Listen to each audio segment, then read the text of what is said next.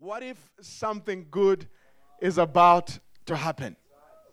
What if something good is about to happen? I just want to reiterate what Pastor Andrew was saying earlier on about his message last week. If you weren't here last week, please get Pastor Andrew's message on thankfulness because I believe this is a build up on what Pastor Andrew uh, uh, spoke about last week. Thanks, Alan. Uh, so get that message. But imagine, imagine if we all lived life with this expectation that something good is about to happen. I, I believe uh, fear is rooted in, in this core belief that, that something bad is about to happen to me. But what if we reverse that to living a life with an expectation that something good is about to happen to my life?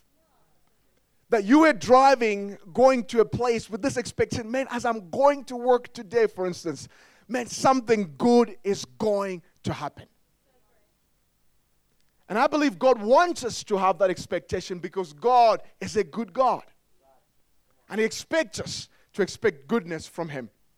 So I want to tell us a story from the Bible, which is going to be the basis of our message today. It's a story from uh, Joshua. Now, I want to give you a bit of a background to the life of Joshua. Joshua was a wonderful guy who was born in Egypt during the time of you know, slavery when the Israelites were still in captivity in Egypt. He was a young boy at the time when God liberated them. But he experienced everything with Moses. He experienced the Red Sea, he experienced the wilderness, and he experienced being in the promised land. In fact, he's one of the uh, only two people who had the privilege of going to the promised land well, during the Moses time, going to the promised land and coming back and giving a report and then going back into the promised land. And so he is a man who had experienced and he had seen a lot of the things that the Israelite had experienced. And so this is a time where Moses has now died. And God says this to him after the death of Moses, the servant of the Lord. The Lord said to Joshua, son of Nun, Moses said, Moses, my servant, is dead. Now then, you and all these people get ready to cross over the Jordan River into the land I'm about to give to them, the Israelites. I will give you every place where you set your foot, as I promised Moses. Your territory will extend from the desert to Lebanon, and from the great river, the Euphrates, all the Hittites, sorry, all the Hittite country to the Mediterranean Sea in the west. No one will be able to stand against you all the days of your life. As I was with Moses, so I will be with you. I will never leave you nor forsake you. Be strong and courageous because you will lead these people to inherit the land I swore to their ancestors to give them. And so God comes to Joshua and he gives Joshua this wonderful scripture. Now, bear in mind that Joshua has a lot going on in his mind. Joshua has experienced uh, just the, this ho- horrible experience in the wilderness. He has seen how the wilderness was a place where God was going to lead them, but that place turned into a graveyard. Where he was supposed to be enjoying spending time with his friends, but that turned into him going from funeral to funeral, burying his friends. He has experienced how when they obeyed God and God provided manna from heaven, they ate quail from heaven. But when they disobeyed God, he saw snakes eating and biting his friends, his siblings, his cousins. And he has all this experience, and God comes to him and says to him, You are going to lead these people into the promised land. Now, imagine with me for a moment. You are Joshua. God said to these people, the Israelite, You guys are stubborn. In fact, I want to have repented. I, I want to just kill all of you and start a new nation. And Moses begged God not to do that.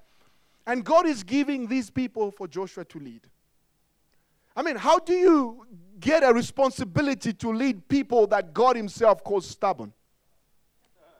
I mean, they must really be stubborn if God can consider them stubborn. But Joshua is given the assignment to lead these people into the promised land. I think he had a lot of fear. I think he was worried. Lord, what you are telling us to go into this promised land. Where, where are the weapons with which we're going to fight our enemies? Lord, how are we going to get into the promised land? You've only told me to be courageous, to be strong, and not to be afraid. But what else, Lord? How are we going to get to the other side? And I believe all of our lives have these things. God gives us these wonderful things. There is a mission, and we are commissioned. There is a quest, and we have to conquer it. There is a promise, but there is also a fulfillment. The problem is this space between the promise and the fulfillment. That's where the problem is now. Joshua's been given this promise by God to get into the promised land. But at that moment, they were not in the promised land yet, they were somewhere else. They knew that there was a journey that they needed to travel. They knew that there were wars that they needed to fight. They knew that there was a river that they needed to cross.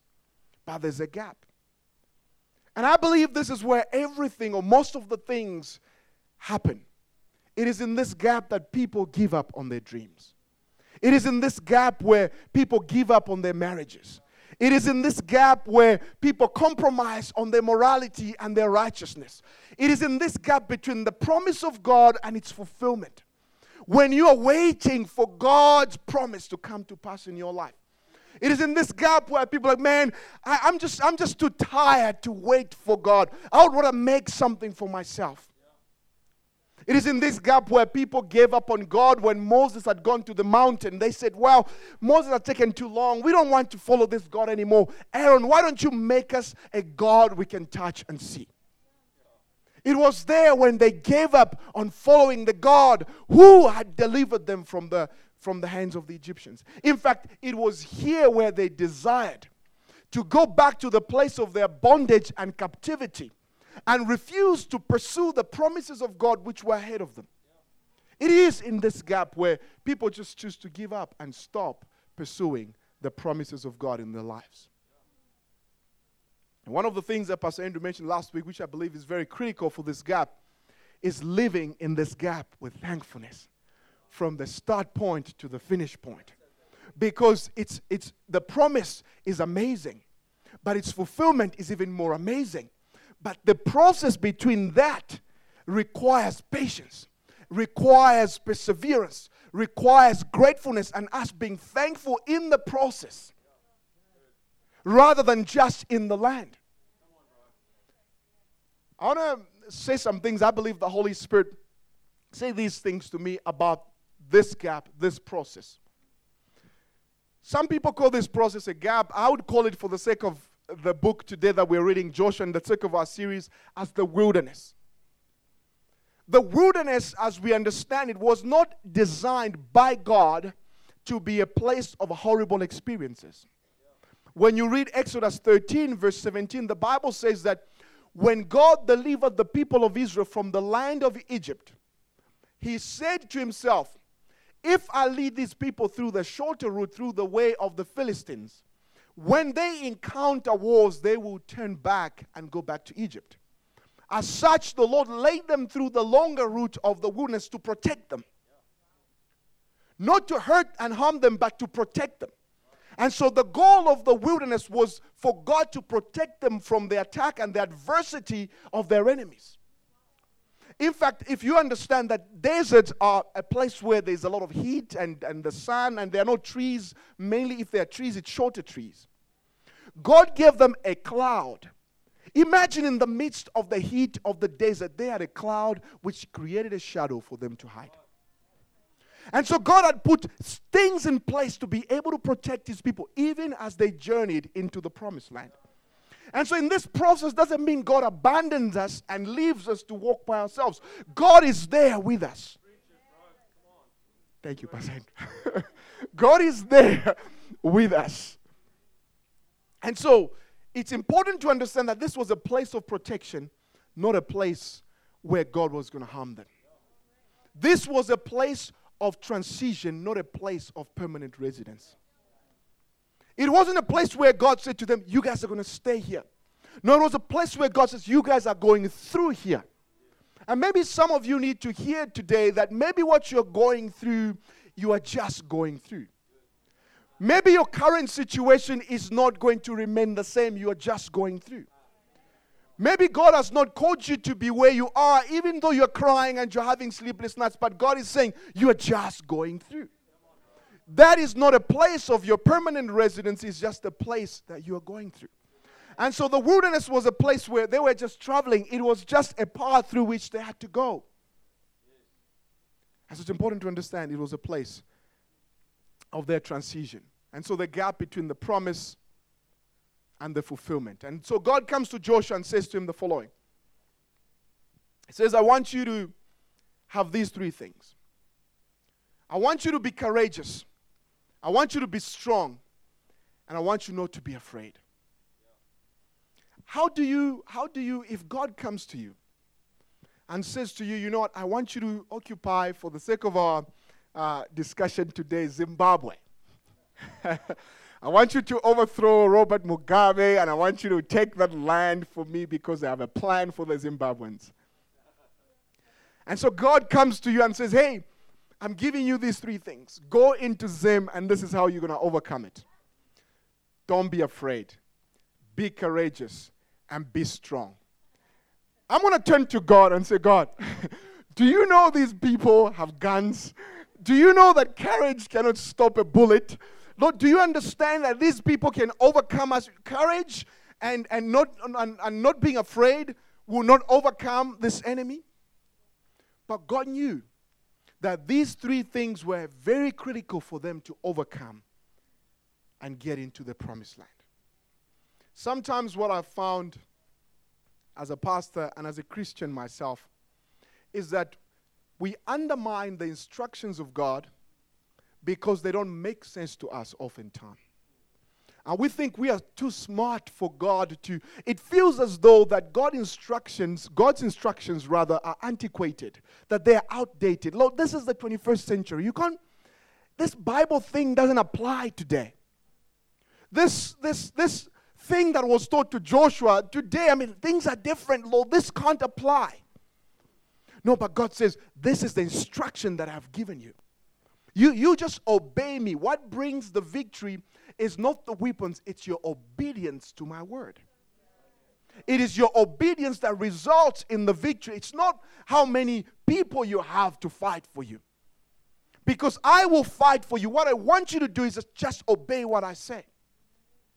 And so God says to Joshua, Don't be afraid. I think God knew that Joshua could be afraid. Because Joshua had seen so many things happen to his people.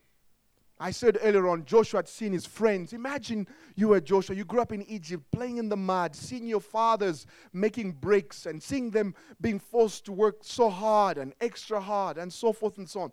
You crossed the Red Sea with these buddies of yours. Maybe you were trying to catch some fish in the sea as you were crossing.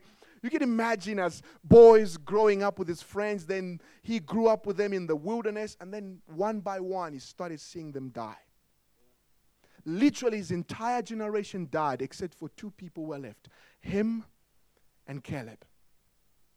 Imagine going from one house to another, speaking on the funerals of your cousin, funerals of your uncles, funerals of your friends. And God knew that Joshua had reasons to be afraid. God knew that there were things that would make him fearful. God is not ignorant of our experiences. God, God is not forgetful of the things that you have gone through. But what God is saying is that if you can obey the instruction that I give you, your obedience will result in the victory. Not how many people are on your side.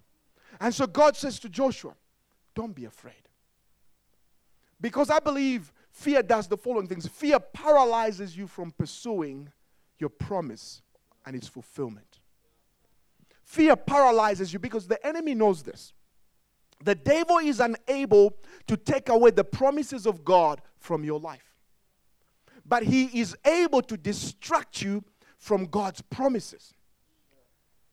And the goal is to distract you for as long as he can so that you never get to experience the fullness of the promises of God in your life. Because he's not strong enough to approach God and take the promises and the fulfillment from the hands of God.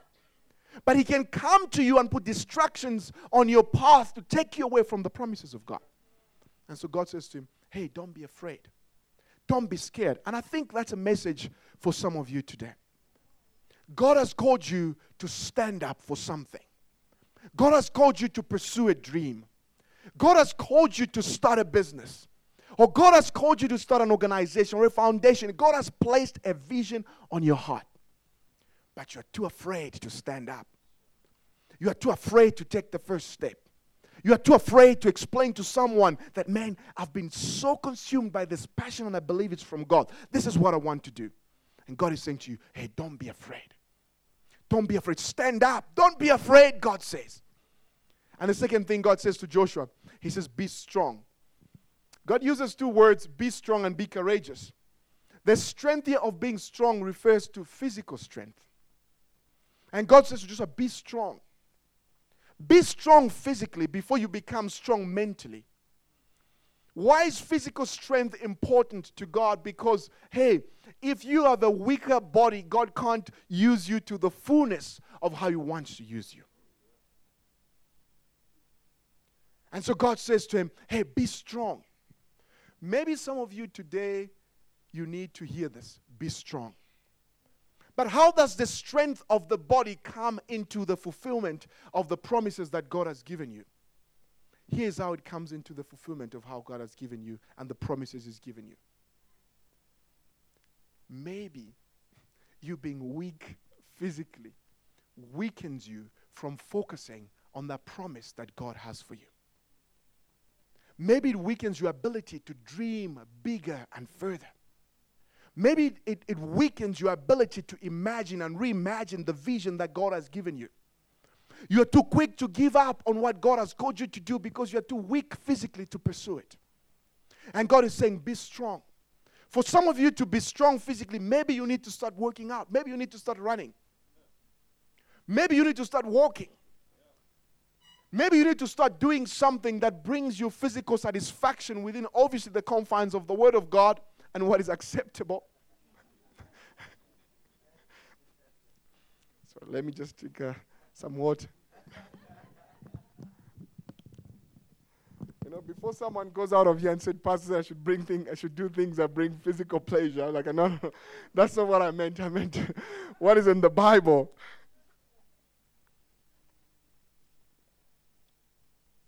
But God says to Joshua, Be strong. I want you to know that God wants you to be strong. And so God, thirdly, said to him, Be courageous. What is courage? Courage is mental strength. Courage is mental strength. It's not tangible. You have to be mentally strong to be able to pursue what God has for you.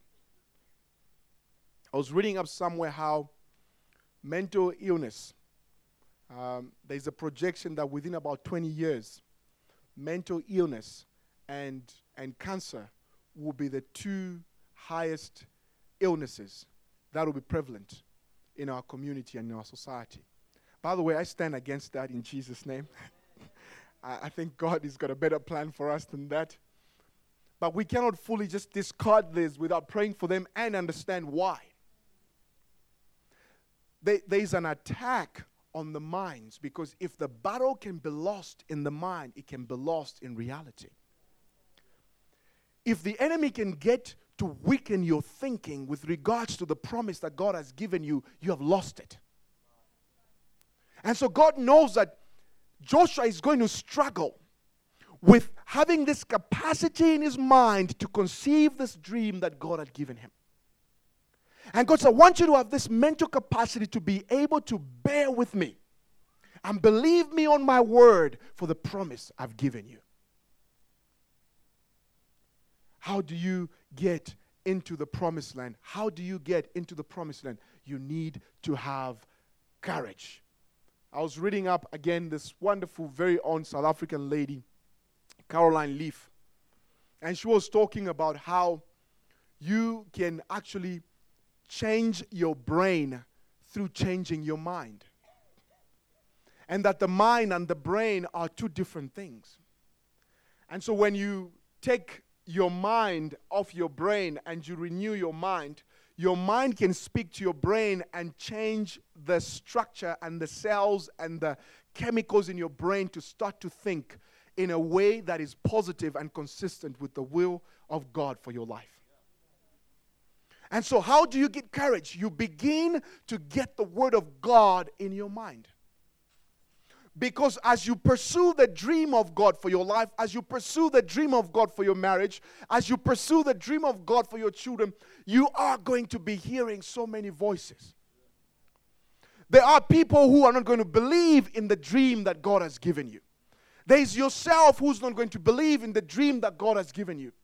But when you stick to the Word of God and you keep feeding your mind with the Word, you begin to change your mind. Your, your brain catches up with your mind. Then you are able to pursue the dreams of God for your life. And God says to Joshua, I want you to be courageous. Why should he be courageous? God gives him these promises. Sorry, I've been left so behind. I can't multitask some of the time. Thank you, Pastor Carol. Don't be afraid, be courageous, and be strong. No, no, thank you. I just looked at you. I remembered I need to change slides. Two things. Uh, why shouldn't he be afraid, and why shouldn't he be discouraged? God said, Focus on my promises. In the scriptures that we read, God said to Joshua, I will be with you. I will never leave you. I will never forsake you. I want you to know that my promise is for you to inherit the land. I want you to know that I've given you a promise that your family will never be left alone. Your family will never be abandoned. Your children will go to school. God says, I want you to know that your business is going to succeed. Because life is progressive, life is not regressive. And the Bible speaks about God taking us from one level of glory to another. I haven't seen in the Bible where the Bible says God takes us from a higher glory to a lower glory. In other words, when we are with God, we are progressing, we are going forward, and we are moving forward. And so it's important to focus on the promises of God. Now, God says to Joshua, Focus on the promise of God. I have told you that I will not leave you, I will not forsake you. Focus on my promise. And because you have seen the track record of my goodness, I want you to focus on my promise. How many times do we lose sight of the promises of God ahead of us?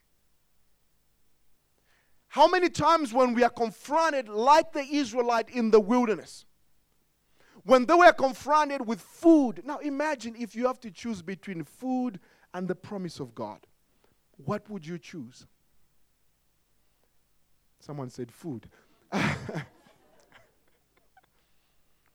These people are hungry and they're starving, and they begin to say to one another that we would rather go back to Egypt, where we had huge pots of meat and steak, rather than going ahead and pursue the promises of God.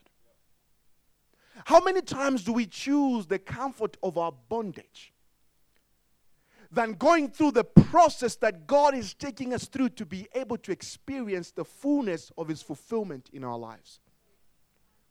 How many times, because you've lived in that place for too long, that you would rather be here than pursuing the dream that God has for you?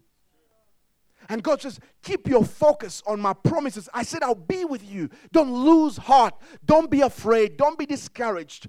Know that I will be with you. And I want you to know this morning, family, that God is with you. That God is with you as you're raising your children. God is with you as you are at your work. God is with you as you're running your business. God is with you. When you are confronted with things, remember, focus on the promise of God. God is here. God is with me. It was easier for Joshua to lose sight of the fact that God was with him. He's leading a people who didn't want to go into the promised land because 10 of the spies said, Guys, we can't go there, they are giants. Joshua knew that the land had giants, but he knew that God was a bigger giant than the giants in the land. Sometimes pursuing the promise of God does not necessarily mean where you're going, there are no challenges. It just means that the God that is on your side is bigger than the challenges you face. It doesn't mean that the promises that God has for you. I was speaking to someone who said to me, You know, I, I was working so hard. I was working extra hours because I was eyeing for this position. I knew I was going to get promoted. And if I was going to get promoted, it was going to be that position. Then I said to him, Do you still believe that what you believed before somebody else took this position? it's like, But no, but I can't believe that anymore because somebody else has taken that position. I said, but but do you, what if what if God, if you believe Him, still has this position for you? Because sometimes when you focus on what is happening in the natural, you lose sight of the promise of God.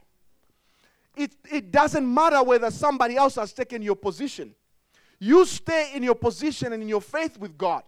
Maybe God is going to promote them further and give you that position that you wanted.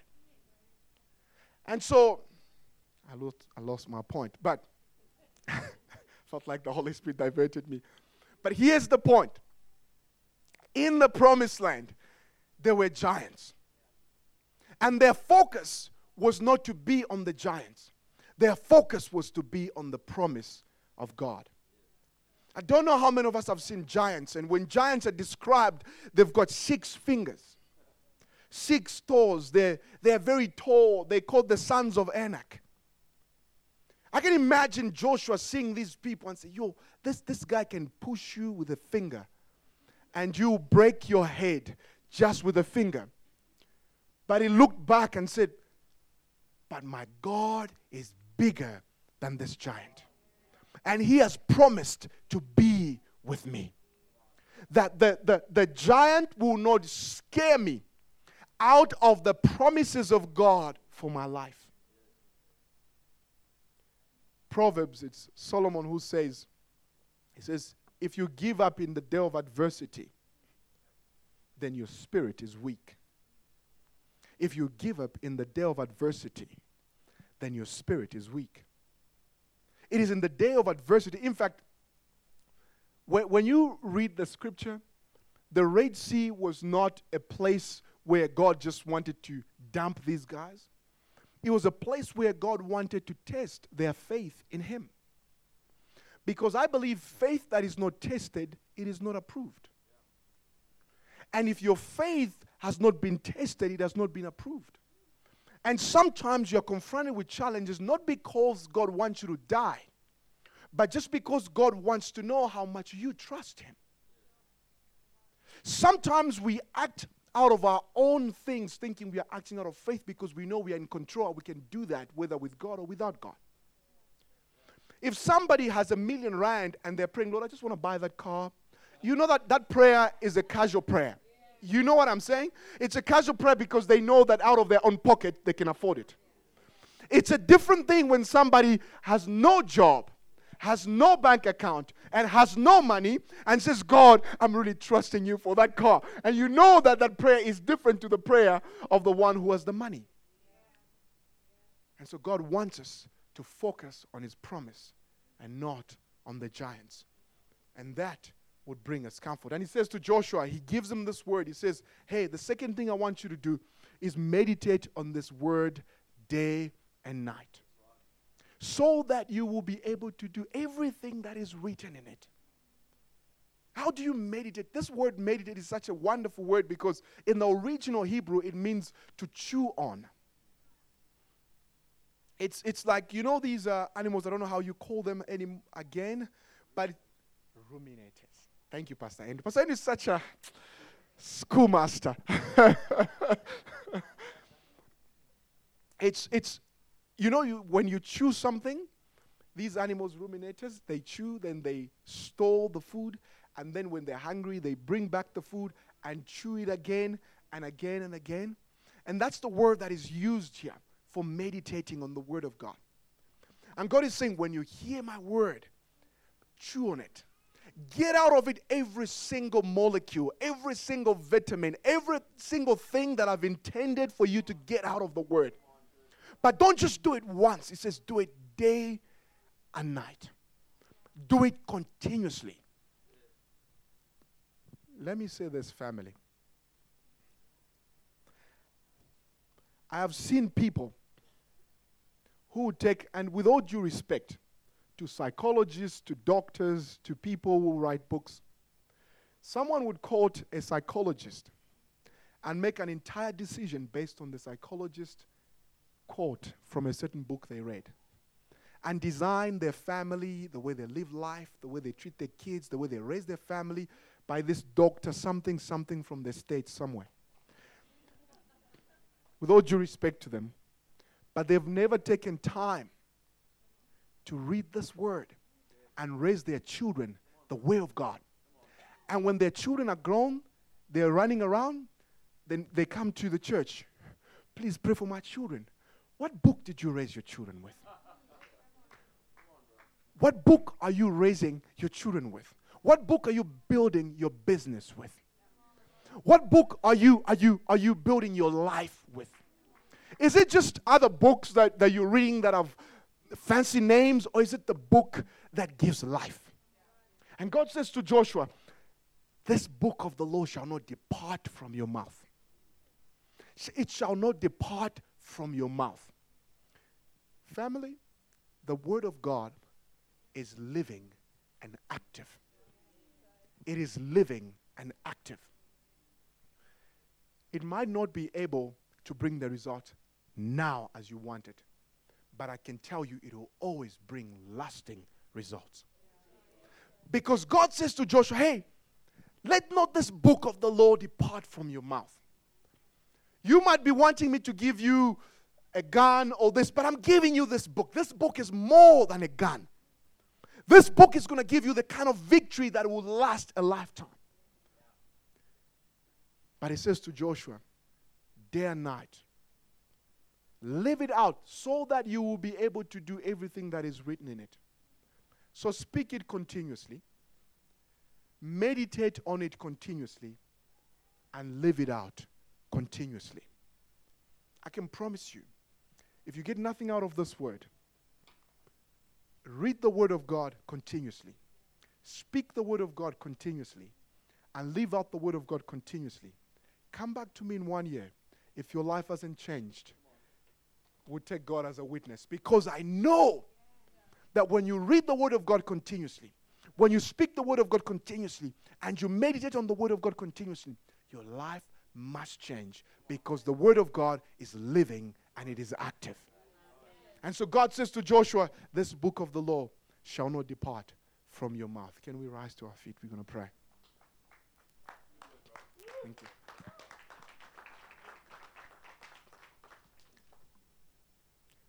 So, again, how do we overcome? How do we get into the promised land? Focus on the promises of God and focus on His word. God is not ignorant of your experience just like he wasn't ignorant of Joshua's experience. But when God gives you an instruction, he knows that your obedience will result in the kind of victory that you need. And God is saying to you this morning don't be afraid. Be courageous and be strong. Stand up and pursue the dream that I have for you. Don't give up in the gap, don't give up in the process. Don't give up on your marriage. Don't give up on your children. Don't give up. Don't give up. Don't give up, the Lord says. Be strong and pursue my dream for you.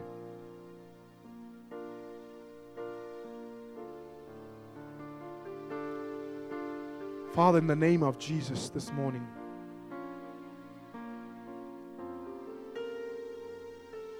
Lord, we find strength in your word because your word is living and it is active. some of us are living testimonies of the power of your word.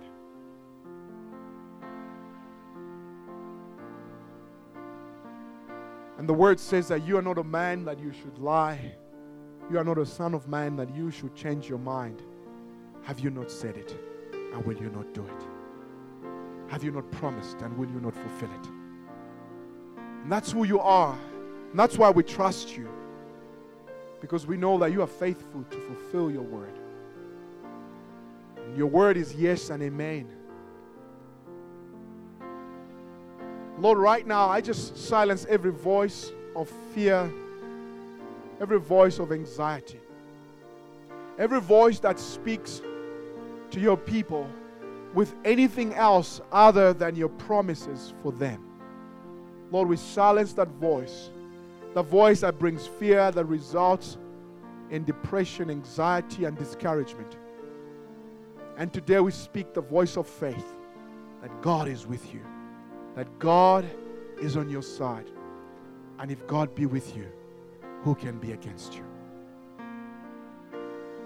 Father, we receive this word this morning that we're going to journey in the process, as long as you have us in this process between our promise and its fulfillment, we'll be thankful.